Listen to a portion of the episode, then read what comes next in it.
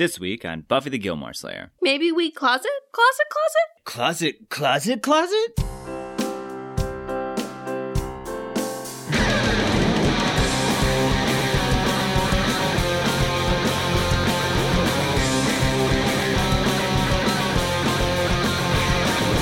Buffy the Gilmore Slayer. Hello and welcome to Buffy the Gilmore Slayer. I'm Brian Morris I'm Stacey Kulo, and we are both comedians. and a couple, And I've never seen Buffy the Vampire Slayer. which is a show that I love. But I've never seen Gilmore Girls, one of Stacy's favorite shows. And that is just a shame. So we are watching both shows together, all seven seasons, comparing them as we go. And this week we watched Buffy the Vampire Slayer Season 2, Episode 12, Bad Eggs. As well as Gilmore Girls Season 2, Episode 12, Richard and Stars Hollow. How do we feel about these episodes? I mean, they both have flaws and annoying character behavior, I would say. Mm, hmm But mm, mm, we'll talk about it. So last week we talked about Ted, and we really didn't like that episode. Some people really liked this episode, and I asked some Facebook groups about it. Apparently, people just really like John Ritter. We do too. Yeah, I like John Ritter. I just didn't grow up with him in a television show. We didn't watch Three's Company, so I don't have any nostalgia element when I rewatched it. But some people did, and some people loved the fact that there were cookies in it. I don't know why. People were just like, there's cookies and mini pizzas. And mini golf. Lots of people loved that there was mini golf in it, which is okay. I mean, like if there's a horse in a scene, are you like, I love that episode because there's a horse in it? But whatever. I mean, people are entitled to their own opinion. Some people pointed out that they liked this episode because it sort of dived into the topic of domestic abuse, which other episodes don't, and I and I liked that perspective. But as a Buffy episode, I didn't find it scary, and I didn't find it that funny. Right. And it did have a lot of plot holes, in our opinion. And it doesn't mean that John Ritter's not an amazing actor. He's got to work with the scripts he's given. Yeah, he's a fun physical comedian. And apparently he's a cook in Three's Company, so that was like a nod to that. Yeah, which is cool. So if you liked Ted, I'm glad you liked it. We we didn't. Brian, don't you have a show coming up? I do. It's my first virtual show for a college, Maryville University. And you're doing stand up? Yep. So you're doing it from our living room or something, though? Or a bathroom? You haven't decided what room yet. Yeah, I guess I'm gonna do it from the kitchen while I'm making breakfast. And it's at night, but you're still going to be making breakfast. Yeah, I'm making Brinner. It's gonna be February 16th. I don't know what time yet, but I will mention that in the next podcast. Yeah, I could put the link to it in the description of our episode. Yeah. But yeah, if you want to watch Brian do stand up for like an hour while I awkwardly watch him from the corner, check it out. yeah. It's not very Buffy related, but you should check it out. What have you been up to, Stace? oh, you know, just chilling. I just had a bunch of gummy bears. I had some too. They were great. We recommend gummy bears. This is not an ad. We just legitimately like gummy bears. So we started with Buffy this week. Stacy, why don't you tell us about bad eggs? So, Buffy and her friends have to do the classic health class experiment where they have to take care of an egg. But these are eggs that contain some kind of mystical parasitic creature that makes everyone turn into like its drones. So it starts with Buffy and her mom at the mall. Joyce won't let Buffy get some kind of sexy outfit she wants, probably because she's got enough sexy outfits. Yeah, Buffy's always dressed sexily. But Buffy needs to go grab her mom's outfit from a store or something so her mom can go somewhere else and get food. So Buffy's on her way to do that and she sees this like cowboy and his girlfriend. But she looks into a mirror on the escalator and notices that she now only sees the girlfriend. Hmm. So she follows them to like an abandoned arcade, I guess. And she kind of confronts him. He's about to bite this girl. And Buffy like pretends she's his wife or girlfriend. She's like, Oh, you're cheating on me again. And this girl's just like, Oh, I better go. Like this happens to her all the time. Like, Yeah. oh, Buffy's just another scorned wife. Yeah, she's in a rush, probably going to that store to get that outfit Buffy's mom wouldn't let her have. Mm. But then we find out that this man is Lyle Gorch. He's a cowboy vampire. And he seems to have heard about Buffy. She fights him and he just kind of leaves. Why does he leave? I can't remember. I think he's just like, uh, I don't know that I can beat her. Okay, cool. Buffy goes to meet her mom for dinner. She forgot to get her mom's outfit. Joyce is like, let me guess, you were talking to a boy. And she's like, yeah, a boy. She's like, Don't you think about anything besides boys? And then she just tells her mom, She's like, Yeah, I think about like saving the world and killing vampires. And her mom's like, Ugh. And I'm like, You just told your mom, but like, can you tell your mom? It's going to solve a lot of your problems. Yeah, just like tell your mom. Cut to Xander and Cordelia still making out in the closet. They've got a new makeout song. They're just like repulsed by each other though. He can't do it if she speaks at all. She can't do it with the lights on. I don't know where this is gonna go. They seem like a bad couple. Seems like Xander's trying a little to be nice to her. We'll see. Then we're at sex ed class. The teacher asks this weird rhetorical question where he's like, Who's lost hours to just passionately lusting after someone that they.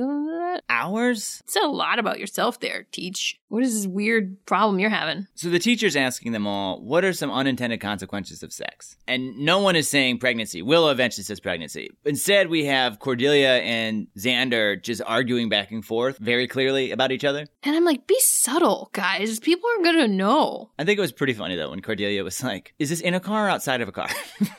this is not about me. Yes, Willow then says pregnancy, and the teacher announces that they're going to be doing the egg project, which means they all have to partner up and keep an egg alive for like a week or something. So they go to find Buffy, who's in the library, and she skipped this class. All the partners were taken, so she has to be a single mom. And she's like, oh man, this means I'm gonna end up just like my mother. I'm like, Buffy, that's a big assumption. Like, so far you're different in a lot of ways. This is like a very random thing that has nothing to do with how your life is gonna go. Yeah. You skipped class. That's what happened. Also, we find out that uh, Willow's Jewish now. Is this is the first time they've said that? Yeah. She said her egg was Jewish. She didn't say she was.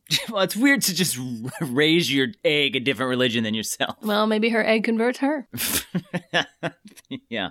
We only ever see Xander and Willow raising the eggs. We never see them on a break and their partner has the egg. Yeah, they keep the eggs the entire time. Their partners never have them. You're right. So the gang does some research about this cowboy vampire, and we find out his name is Lyle Gorch. And we find out that he's a big, stupid vampire with a big, stupid vampire cowboy brother. That's that's it. They're just cowboys and they're And vampires. they were they were evil before they were vampires too. They killed a bunch of people mm. before they were vampires. So Buffy's on the hunt for them. Angel's helping her, and by helping, he's making out with her a lot. There's so much kissing in this episode. It's kind of not fun to watch. It really makes me think about being young and like new in a relationship about making out. Cause now watching it as an adult, I'm just like, okay, but like, how long can you make out? At some point, it's like, let's move this to the next level or this, I'm bored. Yeah. But in retrospect, like making out was a big deal at the time and probably I loved it. We made out when we first started dating. Yeah. Do you guys make out? You guys still making out? What's your secret?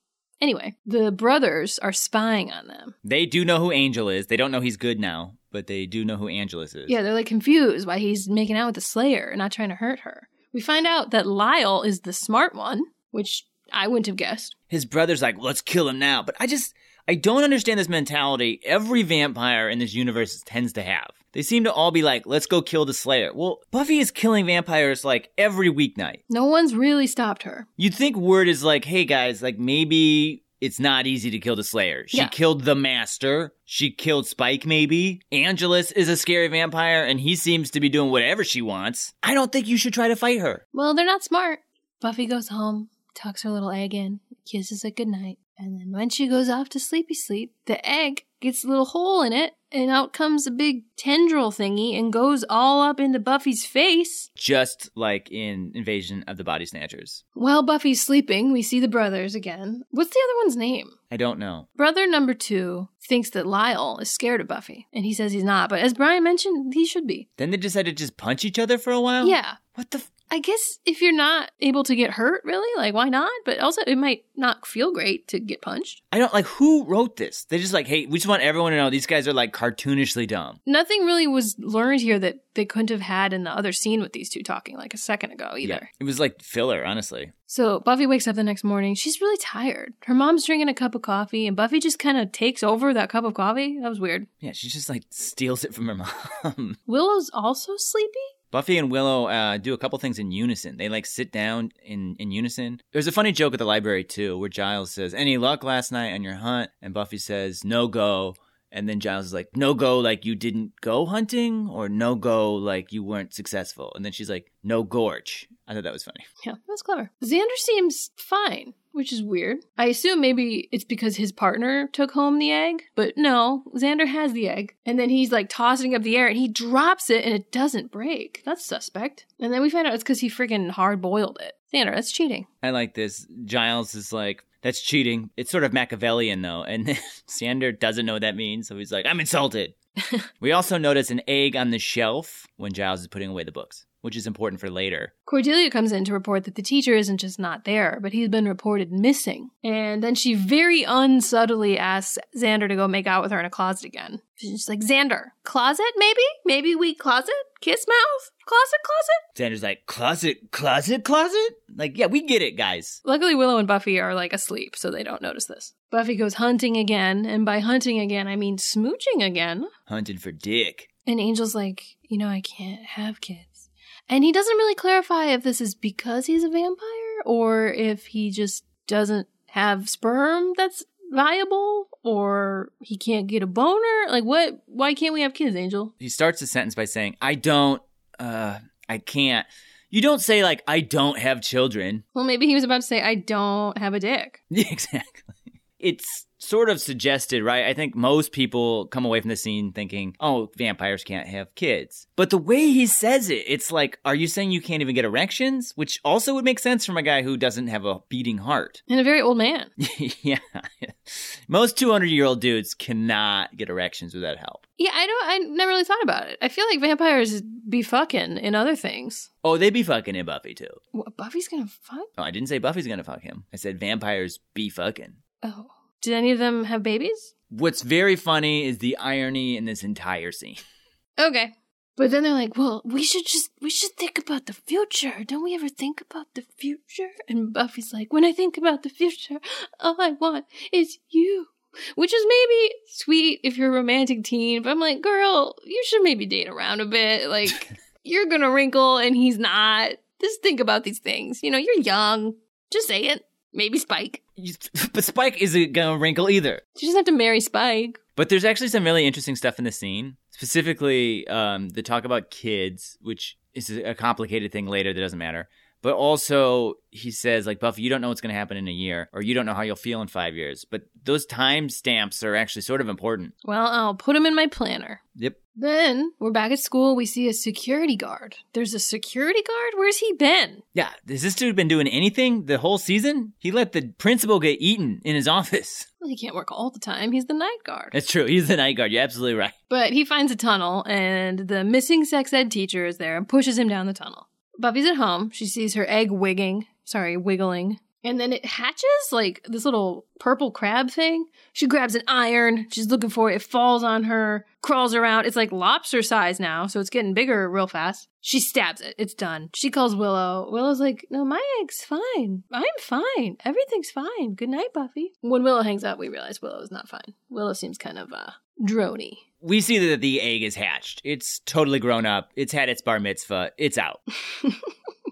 Buffy's mom comes in and is like, Why are you dressed? How dare you be dressed this late at night? And Buffy doesn't really have an answer. And her mom's like, Well, you're grounded. And I'm taking you to school tomorrow. I'm going to pick you up myself. You have to sit in the library for hours and nothing else. No fun for you. Buffy's all like, "Ugh, is this because I killed your boyfriend last week? And then her mom is like, Oh my God, you're right. I forgot. None of that happens. Joyce is fine that a psychopath was going to kidnap her a week ago. She's over it. Buffy brings her critter to school. They're gonna check it out, and she sees Cordelia. She's like, "Nice bear," because Cordelia is wearing like a stuffed animal backpack, which she insists is a trendy thing. Maybe it was at the time. It's clear this bear is gonna mean something. Xander's eating a real shitty candy bar, and he's just desperate for a better snack, so he decides to eat his egg. Really? Like, you made it this far. You really gonna eat your egg? Is your partner fine with that? You pointed out that the teacher maybe like hasn't labeled these as special eggs. Yeah, Xander could just go get a new egg tomorrow. But then I wanted to hear him say, like, I'll just get a new egg. Or Xander should have like four eggs in his backpack. Also, this egg is old. It's been out for a while. Maybe don't eat that. Hard boiled eggs aren't that good, especially with like no salt and pepper or anything. Yeah, man, you're to gag on that thing. You need some water. Anyway, he doesn't eat it because when he cracked it open, he sees it's a little creature. Got a little Cthulhu in there. And we see that Willow has a monster on her back. They go to dissect the creature. Giles is missing, but they decide to start anyway. Willow's like weirdly defensive of it, starts talking kind of weird, says something about Mother Bezoar. And they're like, what are you talking about? And Cordelia's backpack, her teddy bear, is like rumbling a little, and then some tendrils come flying out its eyes. And then Cordelia and Willow just like activate. They're drones now. And two random dudes come in. I'm like, oh, maybe these are their partners? Where have they been? They knock out Buffy and Xander and drag him to a supply closet. And then they make out. no, they're out. Xander's got a bump on his head. And then all these like drones, Willow, Cordelia, the boys, lots of people just start grabbing random garden tools. I don't know why this school has like so many hoes and pickaxes, but they all go down to the tunnel in a line and just start like chopping away at the ground, I assume, so that Mother Bezoar can escape. Buffy's mom shows up to pick up Buffy. There's a sign in the library that says the hours and website coming soon and bus brats talk. Bus brats talk. I'm guessing it's a talk for all the bus brats. Like a talking to? Just a talk, like a TED talk. Here's how you be a better bus brat. Yeah. Is it a, a band? Was it like a book series? It could have just been a funny thing someone put on the sign and nobody caught it. It's true. So she goes to talk to Giles. It was a funny joke. She's like, Should I be whispering? And then she like brings up that Buffy's a burden. And her and Giles actually sort of bond over how annoying it is to be responsible for Buffy. But I was like, damn, Joyce. Yeah, you're telling this dude that she's a burden? It's shitty for parents to admit that. I mean, I could see parents like talking about how being a parent is hard, maybe with other parents or like really close friends. I don't see a problem with that. But she's like saying it to like a librarian that Buffy interacts with a bunch. Yeah. But this maybe isn't real Giles. Giles has a critter in his drawer and attacks Joyce with it. He loves filing. we found that out a couple episodes ago. It's kind of unclear what critter versus tendrils do. I think that the creatures need to like gather energy from you to Mhm. like wake up because that would explain why they're like tired the next day. This is never said, but that's the only thing I can think of. Yeah, because Buffy gets tendrilled, but Yeah. then is fine after the day of tiredness. Yeah, she's really tired, so I'm guessing it like sucked up enough energy to like develop into its lobster slash scorpion body. That's what I'm guessing. And it seems like the creature's ultimate goal is to like get more eggs out there. Because we see like Cordelia carrying eggs around out of the basement. Buffy and Xander wake up in the closet. They've left two eggs in there with them. They're wondering, they're like, why did they put us in here? Why wouldn't they just kill us? And I- think that Monster wants more drones. So they didn't want to kill them, but they needed to like trap them somewhere where they could turn. Yeah, it's a body snatcher sitch. Um, but they smash the eggs. They break out of there because Buffy can open any door. Giles is gone. He's off to the bug mines. We're left with just Buffy and Xander, the dumb ones, trying to figure out something in a book. And they find something about the creature. They don't really talk much about it, but it's like some kind of prehistoric parasite that does like neural clamping. Xander says that sounds skippable. Yeah, that was a funny line. And then Jonathan's back. Yeah, they stumble across him in the hallway and he leads them to the tunnel. He's struggling with one of these creatures. He's like, "Get it out of me! Get it out of me!" I'm fine, guys. Nothing happened. Cordelia runs into Xander. She like hits him and he says, That's my bump. That was also funny. Yeah, So they're all digging out this creature that's in the ground. Which I actually think the special effects for the creature under the ground aren't isn't terrible. It's kind of a fun puppet. Yeah. And then the Gorches are there, of course. I don't know how they said they were going to follow Buffy, but Buffy's been in school all day. It's like after 5 p.m. now. Yeah, and they obviously couldn't have followed her during the daylight when she went to school. Yeah, so I, it doesn't make sense that they're here. Yeah, actually, it doesn't. Willow says, kill them. Is she telling Buffy to kill the Gorches? Is she telling the Gorches to kill Buffy? She's telling her minions to kill Buffy and the Gorch. Okay. Is Willow like in charge? I mean, I think it could use any one of them. I think Willow says this for us as an audience because these things obviously can give orders telepathically. So I think it's letting us know why they're attacking them. But also, I think it is telling us that this creature is evil, which is important for the the rest of this scene. Okay. But then the creature just eats the stupider brother. He's he's gone. He's done. Yeah, he was like, "What the hell is this here now?" After he spit in his hands because he's such a dumb idiot. Buffy's mom tries to kill her. Like, how real is this? Because, like, a second ago, Drone Giles was faking Giles very well. Like, they clearly have, like, the ability to know their brain and memories and stuff. hmm Is she still Joyce at all at this point? Or is it, does it, like, take over you completely eventually? I mean, it takes over you completely immediately. But Giles was holding it together for a while, and Willow Giles was. wasn't holding it together. It was playing a part. It was using Giles's memories to pretend to be Giles. I still think Buffy's mom wants to kill her a little bit. I, that, that's very possible. Then the creature eats Buffy. Buffy's inside the creature. But she's got a pickaxe with her and she kills it from the inside. Everyone passes out. Buffy comes out. Cowboy Lyle says, All right, it's over. Tips his hat and runs away. I love this scene. As much as this episode isn't great, I love this scene. It's so awesome. She gets eaten by like a sarlacc pit monster, and then she just pickaxes her way out of it, pulls herself out of its carcass, covered in its blood, and this vampire who refused to give up is just like, you know what? Uh, maybe I shouldn't be fighting you. To be fair, his brother was the one that really wanted to fight her. He maybe was scared of her. It's true. And he'll be back, I assume. I don't care. I, he's not interesting one way or the other, but he also doesn't seem that tough or scary, but I kind of have a feeling we'll see him again since you remember his name so well. What, you think this guy's gonna have some special homecoming? I know that's an episode in season three. What are you talking about? Everyone's awake. Giles is spreading the word. Don't worry, guys, it was just a gas leak. It was a gas leak. He says, These gas things will happen. Yeah, so funny, especially the delivery, but yeah. He's like, These gas things will happen. Uh, Xander, what really was it? Then Xander's like, we'll just go with the gas leak thing. And it's like, well, maybe he should know.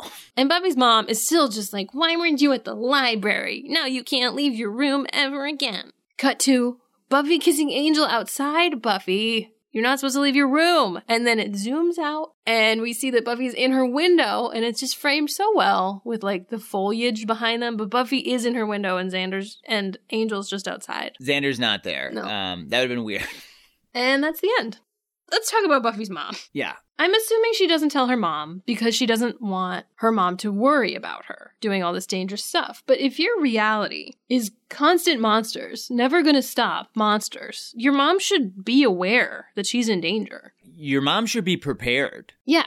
We were just like running the numbers here. Just in the last season and a half, a short season and a half, so like one season's worth of show. Buffy's had one, two, three, four, five, six, seven creatures in her house with murderous intent. Some of them dating her mother. She should know that there's creatures everywhere, that you're living on top of a hellmouth. Yeah, unless there's like some reason that she can't tell her. Like, the vampires will kill you if you know about Buffy being the Slayer. Right. It's odd to me that she like respects her mom's wishes at all because she seems to freaking hate her mom. We need to see scenes where there's reasons that you don't want to hurt your mom with this information. You know what I mean? Yeah. Like they need some sort of like nice part of their relationship that she's trying to protect, and that doesn't exist. And at this point in the show, Buffy is not that mature of a person. No. She's a teen, she's immature. Like, you wouldn't throw it in your mother's face, being like, You can't cut me some slack, mom? I saved you from a robot man last week. Yeah, and she's already told a bunch of people. Like, it would just make her life a lot easier. And if her mom's like, no, actually, I'd prefer you didn't slay vampires, no one's gonna do it, and there's gonna be vampires. Also, just to protect her mom, you know, like, mom, one, you should probably buy a gun. Let's be real. Uh, you should probably put some crosses in your room. But also, could you just not invite people in? Yeah. That's a big thing that would help us if you just didn't ever invite anyone in you didn't know. Another thing that doesn't make sense to me is that vampires come to this town knowing there's a slayer. Like, you can be a vampire anywhere. I know there's like the whole Hellmouth thing, whatever that means, but like, Buffy's not gonna go to Alaska to kill vampires. She's only killing ones in this town. Yeah, go to Cleveland. Have a great time in Cleveland. So many necks in Cleveland. Yeah. Um, and specific problems I have with this episode are was the health teacher part of it all along? Did the creature somehow summon this health teacher knowing he had this great egg experiment idea? like, it just seems too fortuitous that this all aligned so well. And great that the eggs look like little chicken eggs. Did the teacher dig the tunnel? What was this room? There was just a full, it wasn't like a cave. It was like a room with walls in the basement that was just there. Yeah, it's pretty mysterious. I do want to point out too that this, uh, I wonder if the name of the monster wasn't like a pun or a joke. How so? Because a Bezoar is when you have something in your stomach that's not digestible, like a, when you eat a bunch of gum and it just sticks in your stomach. Hmm. But that's sort of what happens to this creature. It like tries to eat Buffy and it she doesn't digest. Yeah, interesting. I wonder if someone saw that word and was like, "That sounds like a monster name." So, Brian, was this a good episode? This episode had a lot of little things I liked. I liked that it was moving the plot along with Cordelia's relationship with Xander and Buffy's relationship with Angel and finding out a little bit about Willow. And it had a couple funny jokes. I feel like every episode of Buffy has a couple good jokes. But no, I don't think it was a good episode. I don't. It just, um, I didn't care about the Gorch brothers, and they didn't really explain this monster that well. I don't know. I would have liked to see the monster like be more menacing, like it eats a couple people. It's making them do like just menial tasks, sort of like just hard labor. Which, by the Mhm. way, their mining looked ridiculously fake. Yeah. it's like it was like the actors were like, "We're not really going to put much effort into this at all." And I don't like Joyce, and this was another Joyce heavy episode. It, I I don't know. I just don't think she's nice to her daughter. They don't have any chemistry as a mother daughter, which is maybe a missed opportunity. But yeah, there were funny jokes. I didn't like hate everything, but it wasn't a good one No, compared to ones I've seen. It wasn't. Uh, this one, and I mentioned this in the last podcast, is like consistently rated as one of the worst ones. I'd have to probably agree. And now for a special segment we like to call Meanwhile on Charmed. Charmed is another popular WB show airing around the same time that neither of us has seen. But we're going to discuss it anyway. Based only on its seemingly always poorly written IMDb summaries. Stacy, what happened on Charmed? Meanwhile, on Charmed Season 2, Episode 12, Awakened, Prue and Phoebe break a code of conduct to cure Piper when she is hospitalized with a deadly disease, but the illness is spread to other patients. Topical. Okay, so it's called Awakened, right? Mm-hmm. So I'm guessing, and by guessing I mean it's probably true. Sleeping Beauty disease. What is sleeping beauty disease, hon? Oh, sleeping beauty disease is when you fall asleep for a hundred years and you need a prince to wake you up. Oh wow, there's not a ton of princes. So Piper sees a prince in a book that she has a crush on, right? Mhm. So she's like, man, I want that for me. So she sees on Craigslist. This is very early Craigslist. Right. It was like just like one message board back then. It was called Craig's One Item to Do. And she saw some people chatting about sleeping beauty disease. And she's like, man, if I could just get me some of that, I bet this prince would hear about it and come kiss me. Right. So, and that's, she gets it. She goes to a sleeping beauty disease party. It, you know, it's where like you go, like chickenpox parties the parents had for us, you know? Right. Right. Right. She goes to that, just like makes out with a bunch of people. This part was fun. a sleeping beauty party. Right. Right. Right. And she she gets sleeping beauty disease. Mhm. And then a couple weeks later she she falls asleep and no one can wake her up. Oh, the code of conduct is you're not supposed to kiss a sleeping person. Yes, you need consent. That makes sense. Unless you're a prince. Then you can kiss whoever you want. Right. Whenever you want. Been true forever. right. But sometimes it's like, hey, Prince, like, I, even though you can, like, maybe you shouldn't. So her sisters are trying to figure out like what to do to fix this problem, right? So they try to kiss her, but of course that is breaking the code of conduct. And it's not working, They obviously, because they're her. not princes. Right. And they go into a room and they see this open book with the prince in it. And they're like, "Oh, Piper, I see what you did." So they take her to the hospital. They bring in a prince, but they don't want him to kiss her because they haven't met. They think it's weird. So they're like, "Can you just blow her a kiss?" It's like the same thing. But when you blow someone a kiss, They're concerned about Piper being too promiscuous. yes, Okay. you know, they, she's pretty chaste. Yeah. Mm Mhm. So he blows her a kiss, but that just spreads it to all the other patients. Yeah, it's airborne. So then wait, wait, be- wait. Does he have it?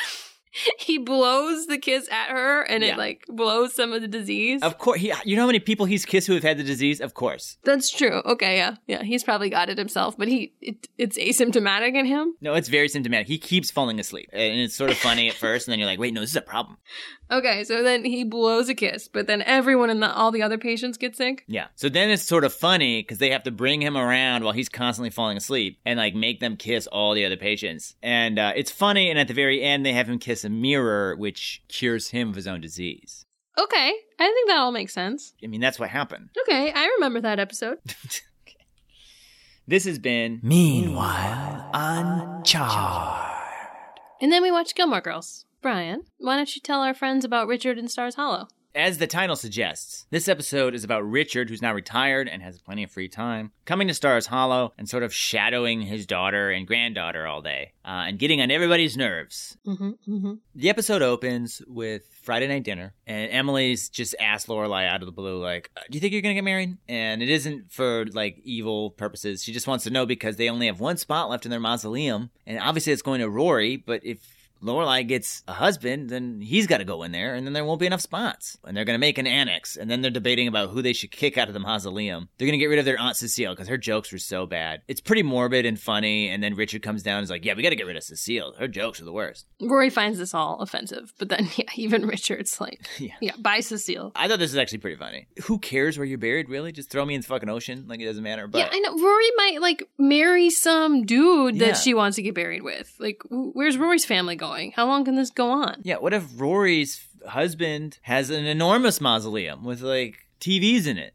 Yeah, what if? Um, Richard's just talking about how he's just been noticing all sorts of things. Like Emily moved a vase. You can tell Emily's like a little annoyed with. She's like flinching. you can tell Emily's a lot annoyed. The next scene is at the paper. Paris is being Paris. She's freaking out and being super rude to everyone. She's upset about everyone's stories aren't good enough to win the Oppenheimer Award, which is for Andres Oppenheimer, who was a journalist, not for Oppenheimer, the man who made the nuclear bomb and regretted it for the rest of his life. We assume. Yeah, we assume. We don't know which award it is. I've been here. I worked for a school paper and we won a bunch of awards. None of it was for my writing. That's not true. I, I did win some stuff, but it was uh, mostly for the graphic design of the paper. We had a really good graphic designer. Tommy? Yeah, Tommy, for all you Tommy heads out there. But she wants a, a really good story and she's trying to figure one out. Then we get to see what Richard's doing. He's with Emily all the time now, and he is always pointing out his observations like, oh, Is that your third cup of coffee? And she's like, Yeah, is that a problem? He's like, No, no, it just seems like a lot of coffee. Emily is a coffee addict too. Yeah, which is, I liked that. Mm-hmm. But also, listen, okay, coffee's great. Yeah, he later calls out Lorelai for drinking too much coffee in the morning as well. And I'm like, dude, that's when you drink coffee. Yeah, he says, In the morning? The whole Like, time. She's like, that's a lot of coffee to drink in the morning. Like, what, what, what- you don't want to drink it at night? I also drink about three cups a day. I drink about two and a half cups a day. Is that crazy, guys? No. I also have insomnia. It doesn't matter. It's the eggs next to my bed. But Emily's clearly getting upset, and she mentions that she's got a really packed day, so she's not gonna be able to see him. And he's like, "Well, I'll go to all these events with you." And she keeps listing event after event. And he's like, "Well, I can go to that. I'd love to hear that. I'd love to sit in on your meetings." Which is kind of like, are you allowed to come to the like Daughters of the Revolution or whatever? Like, are men allowed to just sit that in and audit it? That's weird. But also, she says all this stuff she can do, and then she's gonna get her hair done, and he wouldn't want to come to that. He's like, "You're right. I wouldn't want to come to that. You can just cancel it." Which I was like, That's not nice.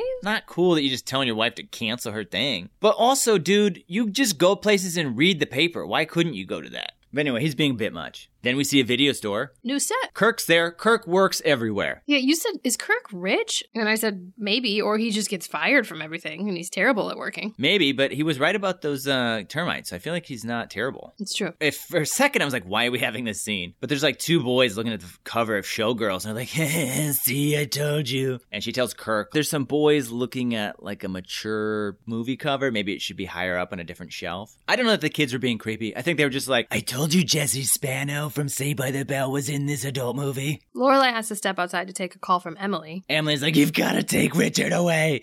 I can't stand him, please. And so Lorelai's like, Fine, I, I can take him for a day. Like he's a dog. The next morning, Lorelai's freaking out. She doesn't want her dad to come. She's never been alone with him for more than five minutes. She's trying to lie to Rory to get her to stay home from school. But Rory doesn't want to do that. She doesn't want to end up having to raise an egg by herself. True.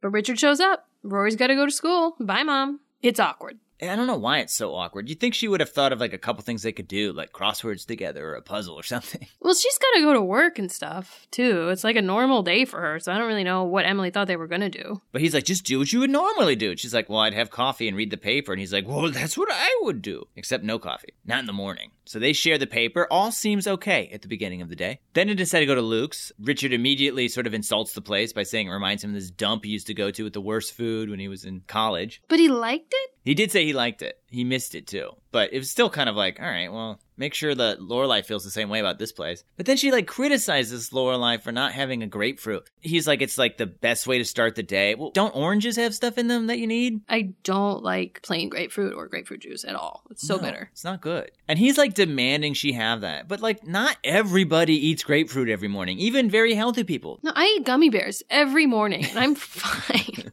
Lorelai doesn't want to fight, so she goes up to Luke and she's like, "Can you get me one?" And he's like, "No, fine. I guess I could go next door and buy one." And she's like, "I'd be forever grateful." Yeah, until the next episode when you probably tell him not to date some friend of yours. that happened one time. I don't know. She she expects so much from Luke and doesn't give him anything in return. Like, has she done a favor for him? She was supposed to help him paint and didn't show up. But then she painted all by herself. That's true. She did do that. She tried to help him with Jess. I feel like Luke doesn't really ask for favors either. I, I think that's true. I just feel like she she really uses him a lot, especially when she may feel like he has feelings for her.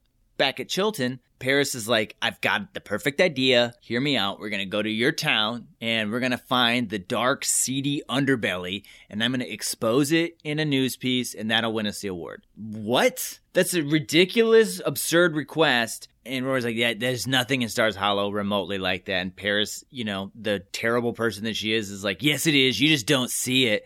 I'll see it. Rory tries to tell Paris, well, I promised my mom I would help her with something. And Paris is like, well, do it another time. And it's like, that's so unbelievably rude. Like, you have no idea what she's helping her with. Yeah, she's babysitting her grandpa. This is a one time thing. Yeah, which also I feel like I would say as Rory, like, no, my f- grandfather's coming into town. People walk all over Paris all the time except for Rory. Yeah, you were mad at Rory for not pushing back more, and she she should have, because like this could wait till the next day, and Grandpa cannot. Especially when she knows what Paris is asking is nonsense. Yeah, like if it existed, Rory should write the piece and she would already know about what it is. But Rory calls her mom, tells her she can't babysit Grandpa today. Which is upsetting because Lorelai is uh, getting over her father pretty quickly. She's at the inn now. They're having a, a linen shortage, and her dad shows up. He's like, I've been all over town. I saw the slinky. I saw it all. I'll just sit here and read some more. He reads the paper. Like, you think he'd be done with the paper at this point. I don't know, the paper's long. He asks her, like, uh, where's your work jacket? And she's like, oh, I don't have a work jacket. I wear this. He's like, and your boss is fine with this? Which is already upsetting because he should know that she's the boss. Yeah. Actually, I thought this was funny where she talks about herself being okay with it. I thought it was a funny line. I liked that. hmm And he's all like, oh, okay. I don't feel like she's dressed inappropriately. No, she's wearing like a nice blouse and pants. And it's not like low cut or something. And I think maybe sometimes she does wear a jacket. It- It's also just like she's not going into a business meeting. It's a it's a hotel. It's a nice hotel. And additionally, I would say if I had that issue, I would definitely be like, "Hey, honey, let's like talk to her after work. Like, I feel like you're dressing inappropriate." But also, like, who are you to tell her what to dr- wear? She goes behind the counter, gets a call from Manny. Manny's their linen guy, and she like coaxes him into bringing some linens tonight, like immediately, by being a little flirty with him. I didn't even think she was being that flirty. She was just sort of, Yeah, I think he was gonna do it anyway, and then she just kind of tagged on some like pet names. yeah, she like called him a stud. She wasn't like, you know, maybe we'll get drinks or something. But then Richard's like, uh, "Can I talk to you?" in front of everyone. Like Michelle is there. There's a man just like reading nearby. And then he just berates her. He's like, you know, that's inappropriate to be flirting with a business partner. You never talk to someone that way. And she sort of accepts it because she's been trying desperately not to fight with him. If he's so big on like the proper conduct at work, he should know that you don't berate the boss in front of their subordinates. And Stacey was saying that there there's customers there within earshot. This is so much worse than wearing that blouse. It just made me like really like upset at Richard. Which usually I like Richard a lot, but I was like, I'm mad at you. Paris and Rory show up in town. They took the bus. Paris is upset because the bus smelled and now she's got to burn her clothes. This happens in TV a lot where people say they got to burn their clothes. But I'm like, if your clothes smell beyond what you can fix, why would you take the effort to burn them? Would you just throw them away? Yeah. Like you're not going to burn the smell out of them and then wear them again. I hate when people say that. I don't I don't get where that comes from. Yeah. This is like a joke I've heard a, a lot in different shows. Like if your shirt had smallpox on them, maybe then you would burn it, but that's about it. Y- yeah, Like if your shirt got a bunch of like sleeping beauty disease on it, right. burn that shirt. Yeah, you don't want that to spread. You don't want someone else to put it on and be like, "Oh, oh, sleepy," Don't burn it with a birthday candle though. because someone will blow it out. Mm-hmm. Okay, I'm just trying to put it together. So Paris is in town. She's like, let's figure out the dark underbelly in the next 10 minutes. So she goes to Luke's, and then, much like Li- Richard, is completely inappropriate. She's like, where's the prostitution, huh? She's just berating Luke, like, what's going on? Just badgering him about where the bad stuff's happening. Like she thinks this is a truck stop, and Luke's like, "Who is this person? How much do you like her?" And Rory's just like, "Do what you got to do." And then Jess is all playing along. that like- was funny. I thought. Yeah. The thing about this that bothered me, and I'm sorry to be so negative about this, Paris's behavior is so unreal and inappropriate, but also just like offensive that this bit about Jess playing along like wasn't funny for me because I was mad at Paris. Yeah, I realized Luke and Paris would have met in the previous episode. They were both at that dinner. Oh yeah. Good point. I don't know that they interacted, but they were at the same table. I just I, I hope Paris changes for the rest of the show a, a little bit. Like rein her in, or Tristan comes in and sweeps her away, and then their car gets hit by a shark that eats them. I don't know. Something needs to happen. We'll see.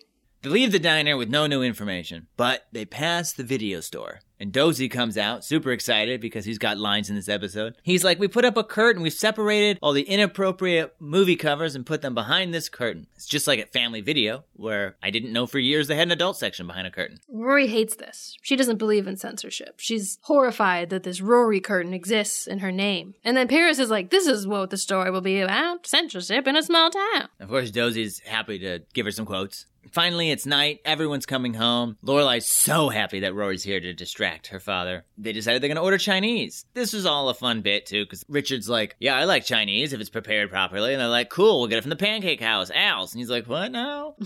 that was funny. But of course, he's still being critical. He's still being like, You can't order that much food. That's wasteful and gluttonous, and you'll teach your daughter. And I wanted to slap him right there. It was like, in the last episode, you just had a basket of various breads in the kitchen. To be fair, he was out of town. He might not know what Emily does with bread when he's gone. yeah, that's very possible. Possible. But they have like servants bringing out like all. There's no way they're not wasteful. Yeah, yeah. Come on. He takes a tour of Rory's room while Lorelai's figuring out what kind of Chinese food they're gonna get. He notices her Harvard paraphernalia. Yeah, and that bothers him because he's a Yale man. And and this point, I I half agree with him That she should consider other schools. that he she should consider Yale simply because he makes it clear like I have a lot of influence at Yale. Yale's an amazing school. I could easily get her into Yale. He kind of indicates that sh- he thinks Rory only wants to go to Harvard because that's what Lorelai wants. I- I've never really gotten that impression. I always thought they both wanted that, but Mhm. I mean, Rory obviously seems excited about it. But I do know that she's kind of rejected the idea of going to Yale before. Yeah, I think she just doesn't, again, want to use her parents' influence. And I don't think they should just tell Roy, like, you should go to Yale. I'm just thinking that she could explain to Roy, like, just FYI, Yale is like a very easy path for you to get into a very good school. But they're going to order way too much Chinese food, and it, it is too much. It is quite a bit. But they say they eat it all week, so it's like, Yeah. whatever, let them do it, Richard. Yeah. Then, honk honk. Dean's here, and he's got a brand new car. By brand new, I mean he built it himself. And he's finally giving it to Rory, and they're gonna go for a test drive. But Rich is like, no, you can't. This is, no, not okay. You can't drive away in something a child put together. You have to reject this gift. Oh, God, I hated all this. Yeah, at this point, it's been too much, I feel like. The writing was just, there's no break in it. Like, if you're writing a comedy sketch, it can't be just joke, joke, joke. You need to rest. Yeah. And they're not resting this Richard criticizing everything bit for like a good 20 minutes now. Yep. It feels a little too much, and we start to hate Richard. And also just saying in front of her boyfriend, like, you are not allowed to accept this gift. That's too much. But I think we agree with Richard a little bit that, like, yeah, a, a kid just built a car and you're gonna get in it? What? Yeah, I feel like he needs to throw some feelers out. Like, I would say something like, oh my God, this is amazing that you built this car. Where did you have it inspected? Or something like that. Like, to just be like, make it clear. Mhm. Oh, did you take a, a course on car building? Just feel out what his credentials are here. Dean is like, it has been checked out. Dean gets very defensive, which is kind of cool. That he's not afraid to stand up to him. Yeah.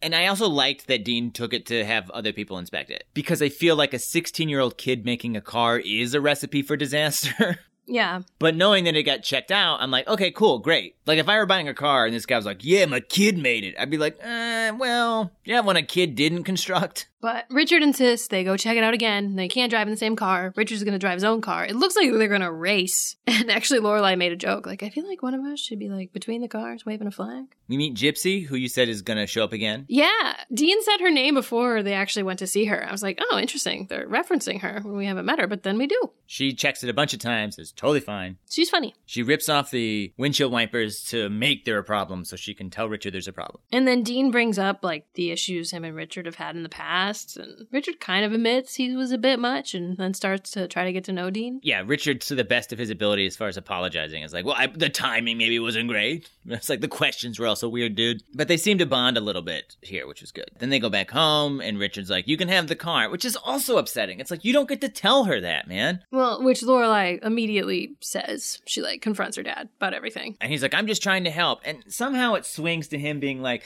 you know, since I don't have a job now, I just feel useless. I'm a burden to everybody. He kind of knows that Emily was the one that arranged this because Yeah. she's sick of him. He's like, I just feel so useless. So part of it, if you look at it now after he says this, is like, okay, all of your like advice is really you just trying to find a way to be helpful. Yeah. because you feel like you're useless. So then it's like, okay, that makes me view those things slightly differently. But you'd also think that he would do go out of his way to like not seem like an asshole if people are sick of him. True. And maybe he's just shifting, like he's used to being high status at work and Yeah. I mean, again, we're we're not that age. We don't know what it's like to deal with retirement. Like I imagine is a big life shift. Yes. So when him saying that sort of makes you forgive him a little bit, Yeah.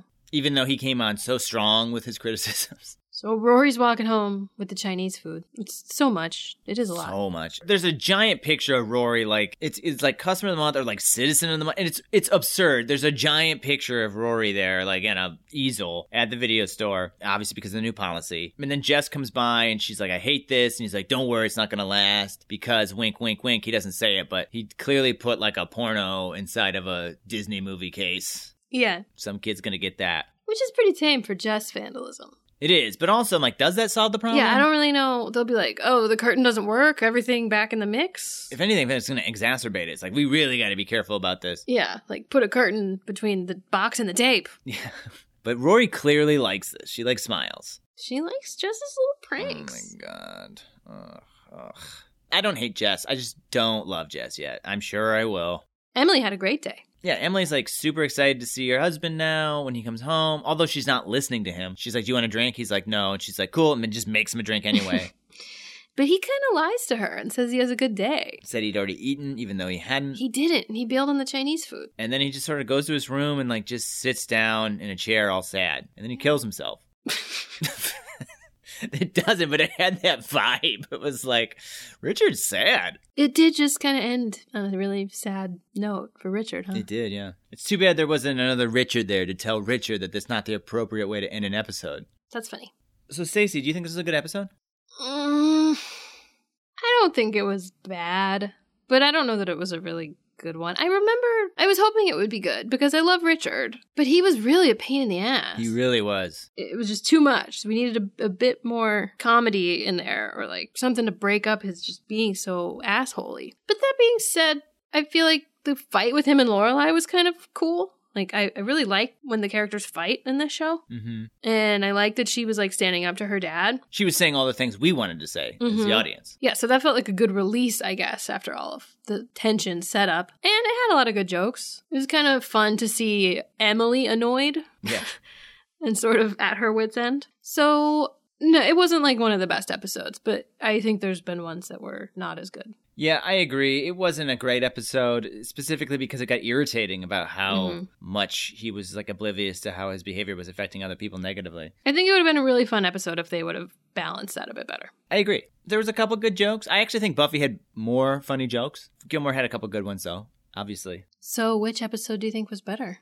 Yeah, I don't know, man. I, I hear me out. Like, I know you're probably thinking Gilmore Girls because Buffy just like was sort of a hodgepodge mess at points, but Buffy just like, had a lot more funny moments to me and was moving the plot along more and didn't have Paris in it. So I was like, those are all pluses for me. It had Joyce. It did have Joyce in it, but then you got the Gorch brothers to really smooth it out. No, the Gorch brothers are bad. Do not care about the Gorch brothers. well, there's all. only one now. Okay. Do we still have to call him the Gorch brother? I also like that from now on, when they're listing ways to kill vampires, they're like decapitation, sunlight, holy water, fire, stake to the heart, Bezoar digestive system. I hope they do. They don't, but I hope they do. You're stalling, Morris. You know, it's close, but I think I'm gonna go with bad eggs. Hmm. It's it came down to this. I just did not enjoy or find any pleasure in the scenes with Paris or with Richard. I was hoping this was going to be like a fish out of water episode for Richard, but it was more an episode where the fish gets out of the water but then tells everybody outside of the water how they're supposed to walk around. That's very good, Brian. Thank you, Stacey. and as much as Bad Eggs had a lot of like silly dumb things in it, I enjoyed it. I enjoyed watching it more. So I'm gonna go with Bad Eggs, even though I don't think it's a good episode in general, and I think the Gorch brothers punching each other scene should never have made it to air. I don't know how it remained in the script that long. I'm going to say Gilmore. I, I just think there was a lot of holes in Buffy and a few things that didn't really make sense. I don't like Monster of the Weeks. I didn't like the Monster of the Week, and I really hate the Gorch brothers and Joyce. And like I said, I think Gilmore Girls would have been a good episode if Richard wouldn't have been such a brat the whole time. Paris, I'm just used to her being a lot, I guess, but I hear what you're saying. So it wasn't an easy call for either of us, but we're split. Yeah, If you want to watch along next week, things are about to get crazy. you should watch along next week, We'll be watching Gilmore Girls Season 2, Episode 13, A Tisket, A Tasket. as well as Buffy the Vampire Slayer season two, episode thirteen. Surprise! No spoilers. In the meantime, we'd love to hear your thoughts on this episode. Like, which one do you think was better? Yeah, honestly, which one do you think was better? Why do you think Angel can't have kids? Do you think Buffy should tell her mom? Do you think it's the Oppenheimer Award for journalism or for bomb making? So let us know. You can reach out by following us on Instagram, Facebook, Twitter, and TikTok at Gilmore Slayer, where we post all kinds of interactive and behind the scenes content. And for comedy content not related to the podcast, follow us at Brian and Stacy. That's Brian with a Y, Stacy with an EY. Be sure to subscribe to our YouTube channel, also called Brian and Stacy. We actually reviewed Invasion of the Body Snatchers from the 70s, if you want to check that out. I feel like that wasn't a good one, but I'll post it. Or you can send us a good old fashioned email at Brian and Stacy reviews at gmail.com. If you like what you're hearing, leave us a five star review on Apple Podcasts. If you do, we'll give you a shout out on our podcast. Brian, I'm gonna need some more gummy bears. It's gummy bear time. Gummy, gummy bears, bears bouncing here and there and everywhere. I think we can stop with the first part. Yeah, we're not going to do the rest. Not on the podcast. We're going to go sing the whole thing a couple times alone. Buffy the Gilmore Slayer.